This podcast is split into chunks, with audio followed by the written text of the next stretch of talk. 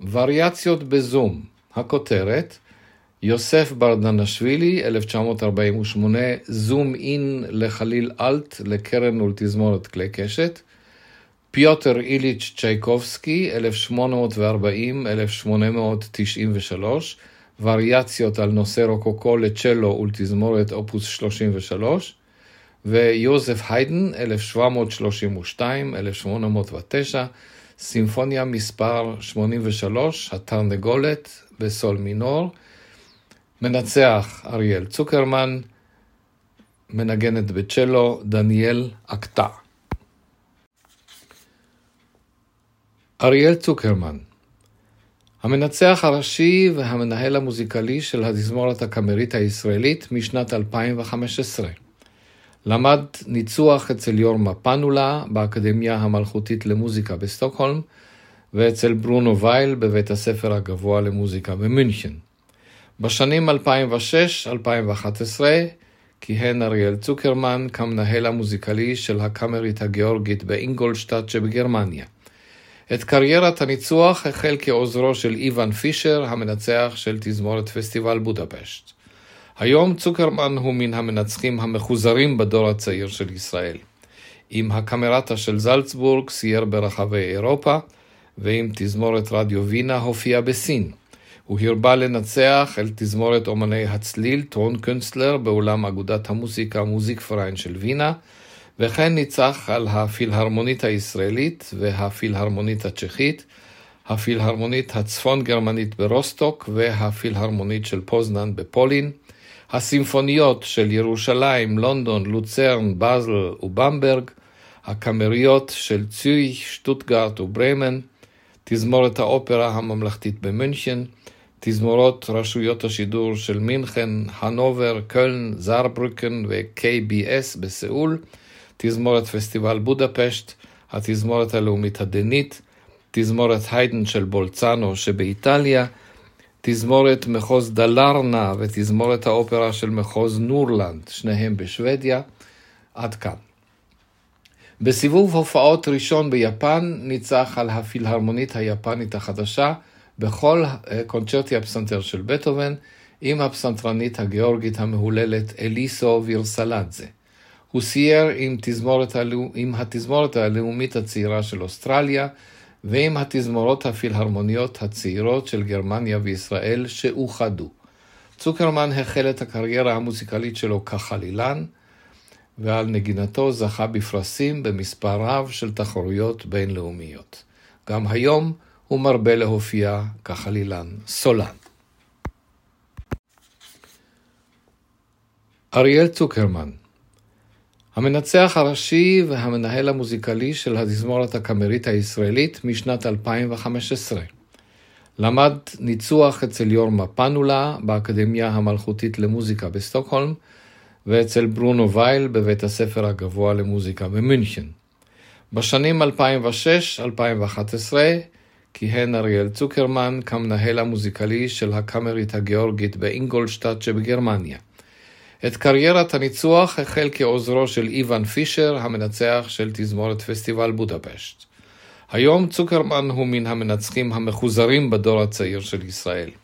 עם הקאמרטה של זלצבורג סייר ברחבי אירופה, ועם תזמורת רדיו וינה הופיע בסין.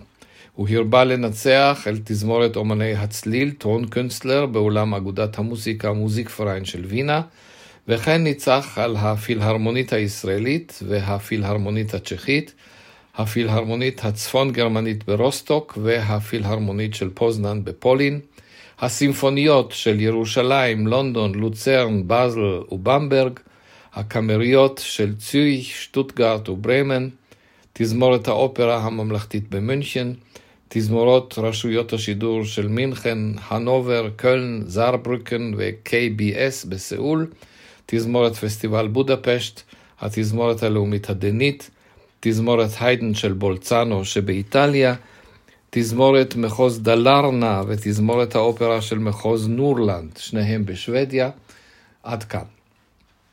בסיבוב הופעות ראשון ביפן ניצח על הפילהרמונית היפנית החדשה בכל קונצ'רטי הפסנתר של בטהובן עם הפסנתרנית הגיאורגית המהוללת אליסו וירסלאדזה. הוא סייר עם, תזמורת, עם התזמורת הלאומית הצעירה של אוסטרליה, ועם התזמורות הפילהרמוניות הצעירות של גרמניה וישראל שאוחדו. צוקרמן החל את הקריירה המוזיקלית שלו כחלילן, ועל נגינתו זכה בפרסים במספר רב של תחרויות בינלאומיות. גם היום הוא מרבה להופיע כחלילן סולן. דניאל אקטה צ'לו. את הצ'לנית דניאל אקטה סימנו מבקרי מוזיקה בעולם כדבר הגדול הבא. היא נולדה ב-אלפיים ושתיים ברעננה למשפחת מוזיקאים, ונמשכה לצ'לו בגיל ארבע בעקבות האזנה להקלטתה של ז'קלין דו פרי. את לימודי הצ'לו החלה דניאל בקונסרבטוריון למוזיקה ברעננה אצל גלינה אהרונוביץ' וליובה רבין, ומ-אלפיים וחמש עשרה היא תלמידתו של פרופסור פרנס הלמרסון באקדמיה למוזיקה ברנבוים סעיד בברלין. דניאל הופיע כסולנית עם הסימפונית ירושלים בסיור בארצות הברית, נגנה עם הפילהרמונית הישראלית, הסימפונית הישראלית ראשון לציון, הסימפונית הישראלית באר שבע, אנסמבל סולני תל אביב, הווירטואוזים של מוסקבה, הפילהרמונית הלאומית של רוסיה, הפילהרמוניות של קייפטאון ונובוסיבירסק, הסימפונית האסטונית והקאמרית הגיאורגית באינגולשטאט. היא הופיעה בקרניגי הול ובמרכז לינקולן בניו יורק, בסימפוני הול של שיקגו, במרכז ברבקן בלונדון, באולם רוי תומסון בטורונטו, באולם צ'ייקובסקי במוסקבה, ובארמון האומנויות היפות במקסיקו סיטי. דניאל זכתה במלגת הקרן הבינלאומית על שם ולדימיר ספיבקוב, בפרס על שם אולג יאנובסקי לתגלית אומנותית ב-אלפיים ושש עשרה, ובמלגות הצטיינות של קרן התרבות אמריקה ישראל משנת אלפיים ושלוש עשרה ואילך. הצ'לו והקשת שבהם מנגנת דניאל נבנו ברבע הראשון של המאה ה-העשרים. את הצ'לו בנה בפזרו אנריקו אורסללי, ואת הקשת קלוד תומסין בפריס. את שני הכלים העמיד לרשותה דוקטור משה קנטור באמצעות קרן ולדימיר ספיבקוב. יוסף ברדנשווילי זום אין לחליל אלט לקרן ולתזמורת כלי קשת, התזמון כ-שש עשרה דקות. יוסף ברדנשווילי קיבל דוקטורט מן האקדמיה למוזיקה של טביליסי ב-אלף תשע מאות שבעים ושש, ועד לעלייתו ארצה ב-אלף תשע מאות תשעים וחמש לימד באקדמיה של טביליסי, עמד בראש מוסדות מוזיקה, כיהן כסגן שר התרבות במחוזו, והפיק פסטיבלים בינלאומיים. היום הוא נמנה עם סגלי בית הספר הגבוה למוזיקה בוכמן מטה באוניברסיטת תל אביב, והאקדמיה למוזיקה ולמחול בירושלים. ברדנשווילי הלחין יותר ממאה יצירות, ובהן ארבע אופרות, האחרונה שבהן מסע אל תום האלף. מיטב התזמורות הישראליות ביצעו את יצירותיו, ובהן הפילהרמונית הישראלית בניצוח מטה. יצירותיו הושמעו גם באיטליה, באנגליה, בארצות הברית, בגרמניה, בספרד, בצרפת, בקנדה וברוסיה, בניצוח המאסטרי בירון, גרגייב, הולרונג, מינץ, צוקרמן, קחידזה ושמבדל. יוסף ברדנשווילי זכה ביותר מתריסר פרסים בגיאורגיה ובישראל. דבר המלחין על יצירתו. האינטרוספקציה אינה זרה ליצירתי, אך עכשיו, בתקופת הסגרים וקשר הזום עם העולם, המבט פנימה התבקש עוד יותר, ולכן קוראים ליצירה שלי זום אין. מול אנסמבל כלי קשת, המייצג לרוב את העולם, הנוטה לפעמים לצאת מגדרו, העמדתי חליל אלט וקרן. בהם בחרתי כבקולות הצלילה לפנימיות. יש שהם משוחחים זה עם זה, כדו-שיח בתוך הנפש, ויש שהם בדיאלוג עם כלי הקשת, שהוא החוץ. הקודה היא מקטע כמו עממי, בו יש אפקט של זום אאוט, מן מבט על, על ההתרחשות. חדי האוזן ישמעו אולי ביצירה גם רמיזה ליצירתו המופלאה של צ'רלס אייבס, השאלה שאין לה מענה. אצל אייבס, השאלה הנשנית נשאלת בצרורות של חמישה צלילים מפי החצוצרה. אצלי, הקרן היא השואלת כביכול, מה כל זה? כיצד ראוי לחיות? וכפי שאייבס אינו נותן תשובה, כך גם אני לצערי לא. אלא אם כן יבחר מישהו להיאחז בכל השופר שבסוף היצירה כבתשובה. עד כאן. פיוטר איליץ' צ'ייקובסקי, וריאציות על נושא רוקוקולת של עול תזמורת, אופוס שלושים ושלוש, התזמון כ-תשע עשרה דקות. היצירה הזאת נולדה בחורף אלף שמונה מאות שבעים ושש שבעים ושבע כמיזם משותף בין צ'ייקובסקי לצ'לן הגרמני וילהלם קארל פרידריך פיצנהגן. עכשיו, המחפש פיצנהגן במרשתת ימצא שעיקר פרסומו בא לו מהיותו נושא ההקדשה של היצירה הזאת, אבל מתברר שהיה לו תפקיד לא קטן ביצירתה. ב-אלף שמונה מאות שבעים ושש, בהיות צ'ייקובסקי בן שלושים ושש, הוא פרופסור בקונסרבטוריון המוסקבאי, ישב לכתוב יצירה לצ'לו בעבור אותו פיצנהגן, שהיה אז בן עשרים ושמונה, וכבר כמוהו, כמו צ'ייקובסקי, פרופסור בקונסרבטוריון המוסקבאי, וגם הצ'לן הראשי בתזמורת אגודת המוזיקה הרוסית במוסקבה. בתחילה הציג צ'ייקובסקי לפיצנהגן גרסה לצ'לו ולפסנתר בלבד, ובנדיבות יתרה הציע לצ'לן להכניס פה ושם, אם ירצה, שינויים בתפקידו, כדי להקל על עצמו לבצע את היצירה, כיוון שהוא צ'לן וצ'ייקובסקי לא ידע לנגן בצ'לו. טוב, הצ'לן עשה כך וצ'ייקובסקי תזמר. בבחורה, באביב אלף שמונה מאות שבעים ושבע, לא נכח המלחין לרגל נסיעה, אבל כשהגיע את הדפסת התווים, קיבל צ'ייקובסקי מהמוציא לאור מכתב מזדעק ונרעש. מתברר שפיצנהגן הכניס שינויים מפליגים ביצירה כולה. הוא הזיז וריאציות מכאן לשם, הוסיף באיזה מקום מודולציה לסולם אחר, ווריאציה אחת השמית מכל וכל.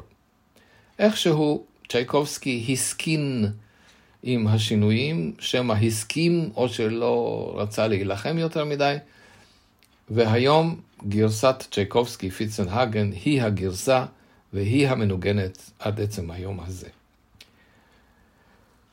תיאור היצירה. אחרי מבוא תזמורתי קצר, הסולן מציג את הנושא. השם רוקוקו אינו מצביע על היות הנושא לקוח ממלחין רוקוקו, אלא שצ'ייקובסקי פשוט המציאו. נושא שצ'ייקובסקי המציא. וריאציה א' ממשיכה בקצב הנושא ובסולמו, ומוסיפה קישוטיות. וריאציה ב' מהירה יותר, ובקודה הסולם מוחלף כהכנה לווריאציה הבאה. הנה זה שינוי שהכניס פיצנהגן. וריאציה ג' היא ולס איתי בסולם החדש. וריאציה ד' חוזרת לסולם המקורי בחגיגיות, וצלילי הסיום שלה הם הנמוכים ביותר שהצ'לן יודע להפיק מהצ'לו שלו. החליל פותח את וריאציה ה', ולאחריה הצ'לו פוצח בשרשרת של מהלכים וירטואוזיים ביותר. וריאציה ו' מינורית והבעתית רומנטית. אולי הווריאציה הזאת היא שורש השם רוקוקו, שפירוש השם או המשמעות של השם זה יצירה עם קישור, קישוטיות מרובה מאוד.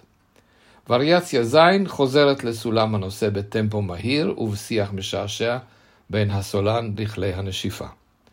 אם ברגע זה נראית הצ'לנית שלנו מותשת, נבין בהחלט על שום מה.